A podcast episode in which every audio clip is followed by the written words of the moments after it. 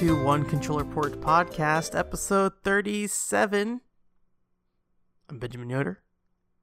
Uh, I'm here today, today, today, today, to talk about video games as usual. The usual video game stuff. I think last week I said I'm not really going to talk about video games, but then I really just talked about video game stuff most of the time, with the exception of like busting my laptop open. Uh, I have no idea what with that laptop. It's still just sitting over there. Um, yeah. So, uh, so this week, uh, uh, we're just gonna keep talking about stuff. I mean, that is a podcast, especially when you're on a podcast by yourself. You're probably just gonna keep talking about stuff, uh, like Kirby Battle Royale. So, um, I, I mentioned a while ago that uh, I had resubscribed to GameFly, and I was going to use that to to play random stuff I'd never played, like Kirby Battle Royale. Um, I was only like like like passively aware of Kirby Battle Royale, and I might write like a a just kind of short review on it or something. Uh, but I kind of thought it was something else than what it actually is. Um, what I saw of Battle Royale, I maybe it was just the tutorial, but basically I, I remembered seeing like moving around an environment and killing things. Uh, but from when I played in this game, there's only the tutorial where you're like in, in a, a grass field that you're like going around jumping over obstacles and stuff. Um, I should probably explain what it is. It's like a top-down, a top-down beat 'em up where you can uh, use Kirby's uh, copy abilities to attack things. So I thought it was going to be like this, uh, you know, kind of like brawling adventure. Uh, but you do that tutorial, and then you uh, you basically go straight to a castle, and you go inside the castle, and you never leave the castle, as far as I can tell. Um, and or like uh, I think it's King. I don't know. Does King Dedede have a castle? I don't know. Um. So, anyways, whatever you're in, you're in this Coliseum thing. Um, and you basically just play a bunch of like Mario Party style mini games using this like top down brawler format.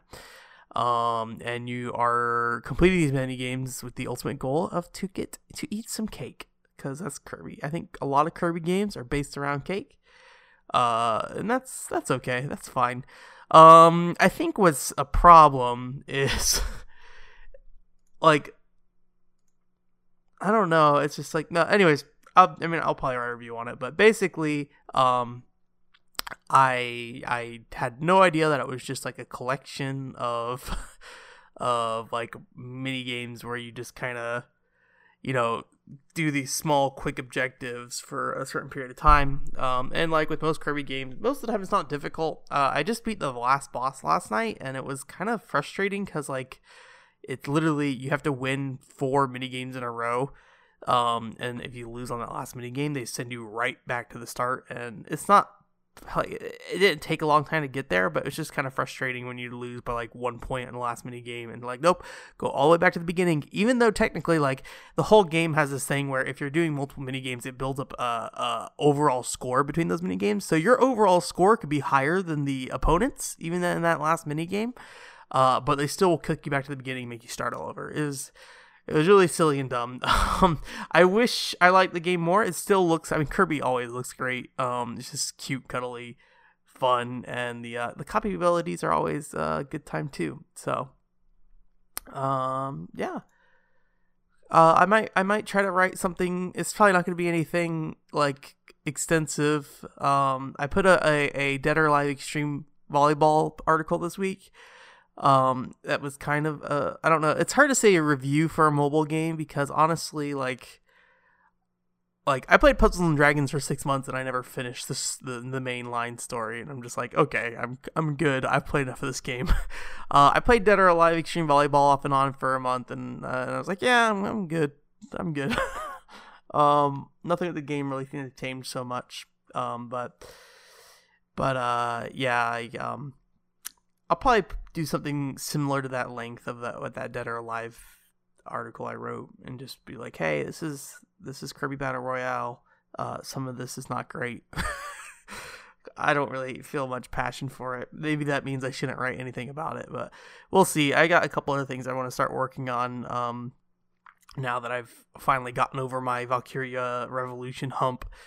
um, Uh, one thing I, I was not aware of uh, earlier this week, um, and I just found out yesterday, is apparently uh, Yuji Naka, uh, who you know of Sega fame, um, but had recently been with Prope as I believe like, if not the head person there, one of the like you know founders and you know top level employees there. Uh, went and joined Square Enix, which is like a bizarre thing. I never thought he would. Uh, but maybe it makes sense. Um, I I do follow Yuji Naka on Twitter, and um, and he recently had talked about like doing his own programming and stuff.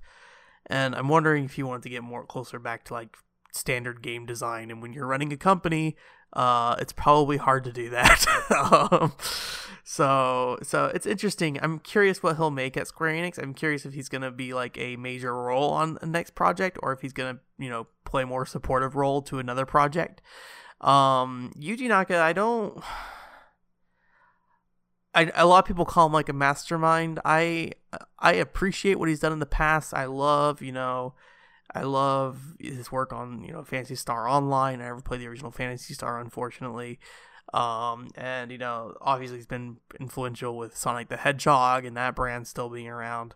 Um, but he's been he's been kind of quiet lately, and I think um what he wanted to do, you know, at the beginning of the Wii generation, actually lined up really well with Nintendo's like philosophy. You know, stuff like Let's Tap, and uh, I've actually recently heard there's kind of a, a small following of people who really like Let's Catch, which is a WiiWare title. Um, so I might check that out because you know the WiiWare stuff's going away in the next next few months, so I might dump the money into that and check that out.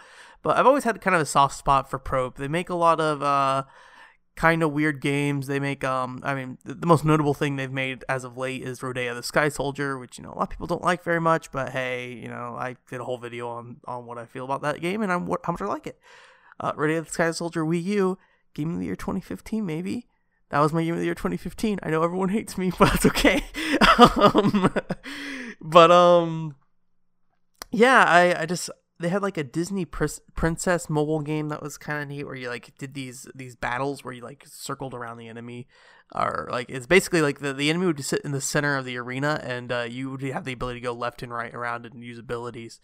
Um, and unfortunately, I never got to play it. I think it's been shut down, like a lot of mobile games. Um, unfortunately, uh, but there are some trailers up on Prope's website still that are just it's got a it's got a nice style to it. Or I said Disney princess, it's it's fairy tale princesses. It's not a Disney branded thing. Um, it's easy to get that stuff confused sometimes when you've grown up with Disney being the the proponent of that stuff. um, so so yeah, I I have no idea what Yuji Naka is gonna do at Square Enix. I'm curious. Um, but really, I I don't know, like, cause he's been doing a lot of very um, you know, casual family friendly kind of games like Fishing Resort, and uh, I think it's there's some ski game he made that was really popular uh, during the early iOS days.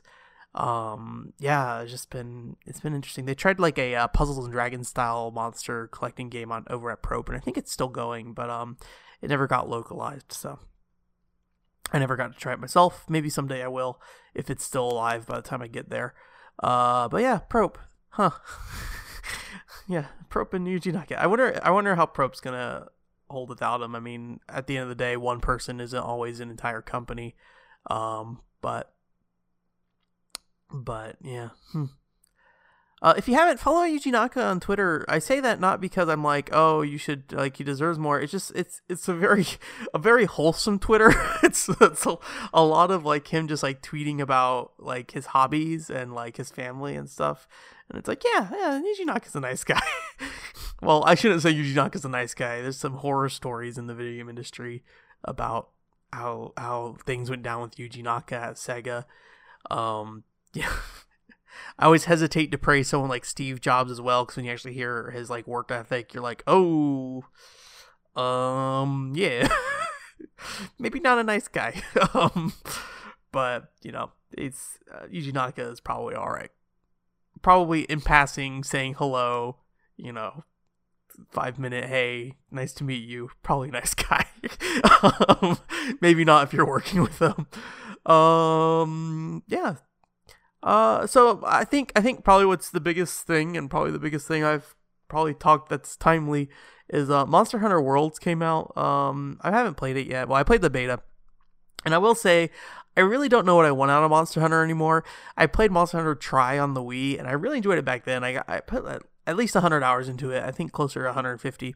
Um, and I, I had a good time with it. I really enjoyed it at the time. Um, after that, I saw Monster Hunter 4, and I was really excited about like the verticality and stuff. Or was it Monster Hunter 4 Ultimate? One of those one of those Monster Hunter 4 versions added like verticality. I think it was the original Monster Hunter 4. Anyways, so I was I they added the verticality stuff for Monster Hunter 4, but I never got to really play those for a couple of reasons. One, Monster Hunter 4 took forever to get localized. They didn't localize it till the ultimate version came out. So it was like years after my Monster Hunter Flame had died. They were like, "Oh, here's this video game. Also, it's on the 3DS." And I'm like, "Eh."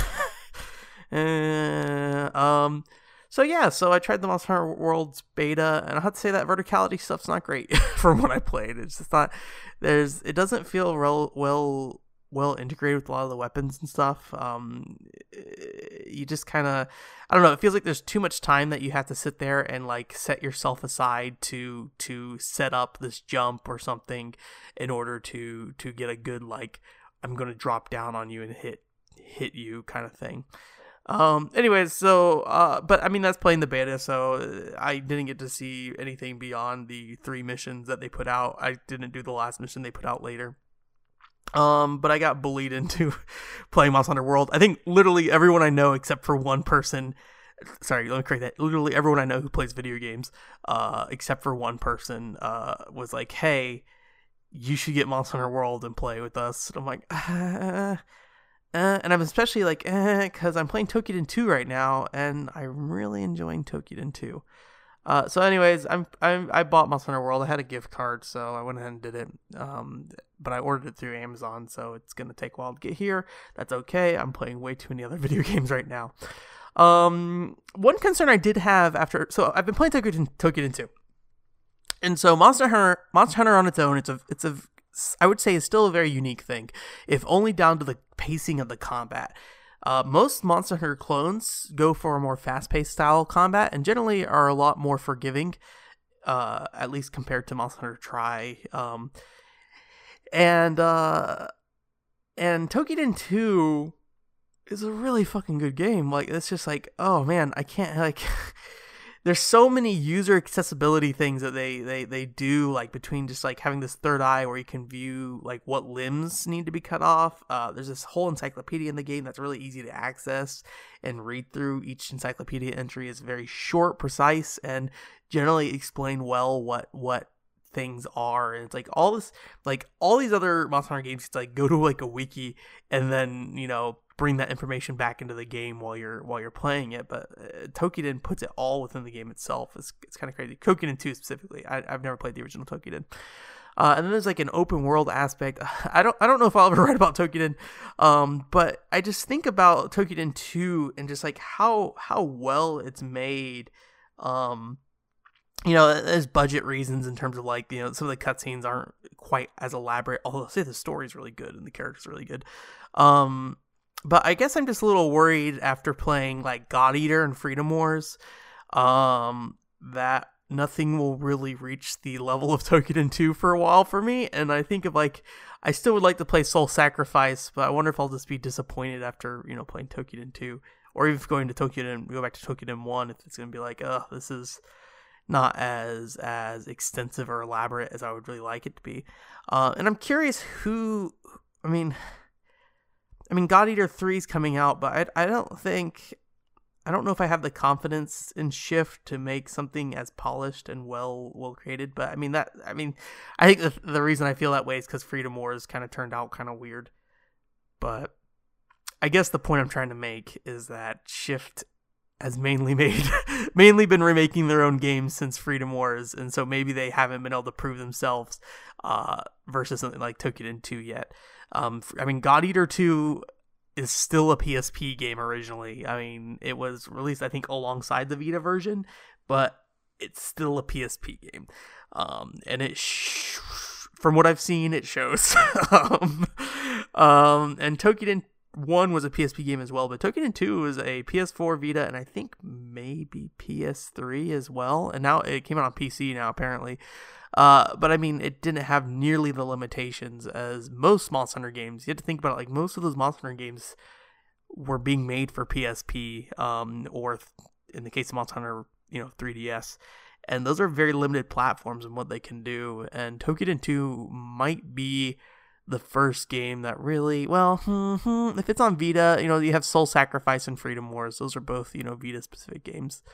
Uh, but Toukiden 2 is also on PS4, and I don't know. It feels like a complete package as a game, like a, a complete console game, in a way that those other ones generally don't. They feel like portable games. Um, I don't know if I ex- explained what I was trying to say there very well. All I'm trying to say is, is that Toukiden 2 is a really great game, and I'm scared that if I go back and play other Monster Hunter style games, uh, clones specifically, uh, I'm not going to be too satisfied. But again, like I said, I think Monster Hunter itself is a, still a very unique game, at least in terms of the pacing of the combat. Uh, but we'll see if I enjoy Monster Hunter World. I'll I'll let you know when I find time to play it. I will try to make it a priority to play Monster Hunter World. Instead, I'm playing garbage like Kirby Battle Royale. Kirby Battle Royale is not garbage. Let's move on. um, uh, let's see. It's the t- it's my favorite time, the fortune cookie time. Um, just uh, just as a quick note, I actually actually pulled Xenosaga 2 before this on accident, and I'm really sad that I did that on accident beforehand because I would like to talk about Xenosaga 2. I really like Xenosaga 2. Um, but instead we're gonna talk about Drakengard 3, a game I also really like. Um, eh, you know the, uh, hmm, how do I want to talk about this? Drakengard 3 is not a very good game. Um, and that's okay. I think, uh, I think about. I think about what that game is in terms of um, content, and it's like it's pretty much a straightforward, uh, you know, hack and slash. It's almost like a linear Dynasty Warriors in some ways. You pretty much go through these tunnels, and there's a bunch of enemies, and you just like mash through them. And I'd say the combat is probably on par with like the original Nier, which I think is good combat. Um, you know, I, I know people disagree with me, but the original Nier I think has good combat. Um, and I would say Drakengard is probably the the the core melee combat boiled down. Drakengard, sorry. Um, Drakengard is core combat is boiled down to like this, just just specifically the melee weapons and having a bunch of different melee weapons that have different attack type t- attack types. I think there's four different categories of weapons. It's been a little while. Um, but I've always called that game more than anything a uh, a drama CD that you play. um, it's it's it's I forget how many hours it is. It's a pretty hefty game, and it's a lot of doing the same thing. Um, there are some dragon battles, but they're bad. Um, but that entire game is just about kind of like zoning out, listening to your party members talk. that's that's pretty much what I sell that game as, and and and the dialogue and the characters is what really sells it. Um, I would say it's nothing not like if you're. I started, you know, the Drakengard series with the original Nier. I think like a lot of people, to a lot of people before Nier Automata, like a lot of people uh, did, and um, and Drakengard 3 definitely doesn't hit a lot of the beats that Nier does, which is okay, I think, because it has its own um own style. It's not like it's it, it is not a game where where everybody is unhappy all the time. Uh, it's almost a game where a bunch of insane people are happy all the time because you know they're murdering everyone. Uh, I think I believe I saw an interview when this game was coming out with Yoko Taro where it's just like I I wanted to make a character like make characters who who would be happy getting like a trophy of killing a thousand people but like with real people and like what kind of person would that be you know? Um i believe that was kind of the idea behind whatever he said. It's probably not quite accurate. Um and uh and yeah, so that entire game is just kind of like these people who are just having these casual conversations as they're mass murdering people, and and then when when things get weird, uh, they they very clearly show that they are not mentally stable at times, and uh, and frequently you end up having to uh, kill one of your party members because they're just going so far off the rails. Uh, at least I remember that happening pretty often, but um, it's not necessarily it's a, it's a weird thing because there's these different timelines of things happening, and and yeah, Drakengard three. If you can find it for like twenty bucks or something, I mean, I don't know the value of twenty dollars to you, but like play that game and expect it almost treat it like a podcast game without the podcast. Um, just sit there mellow out chill out you know it's spam some button presses and listen to everything that's happening. That's that's how i feel about Drakengard 3 uh, i would rather play Drakengard 3 than Nier Automata but i'm yeah. Yep. Yep video games. I need to play Drakengard 1 still I would love to. I need to buy a copy of Drakengard 1 still. Um, we'll see if that ever happens because I, I think I think it's probably valuable for me to go back to Drakengard 1 and even Drakengard 2, even though Yoko Taro didn't work on it. And and uh, the other game, I forget what the other game's called. My my brain is saying Ergo Proxy, but I know that's an anime, I believe. um, I forget what it's called. It's like a PS2 survival horror game he did uh, that I would like to go to at some point. And I would like to play Covert, Art, Covert Ops Nuclear Strike, I believe it's called. Anyways, that's gonna be it for this week. Thank you guys for listening, um, and I hope you enjoy enjoy your time. Whatever you're doing this week, enjoy it. It's gonna be a good time to this week. I'm gonna like it, even if things like if even if things go bad, it's gonna be a good time. All right, bye.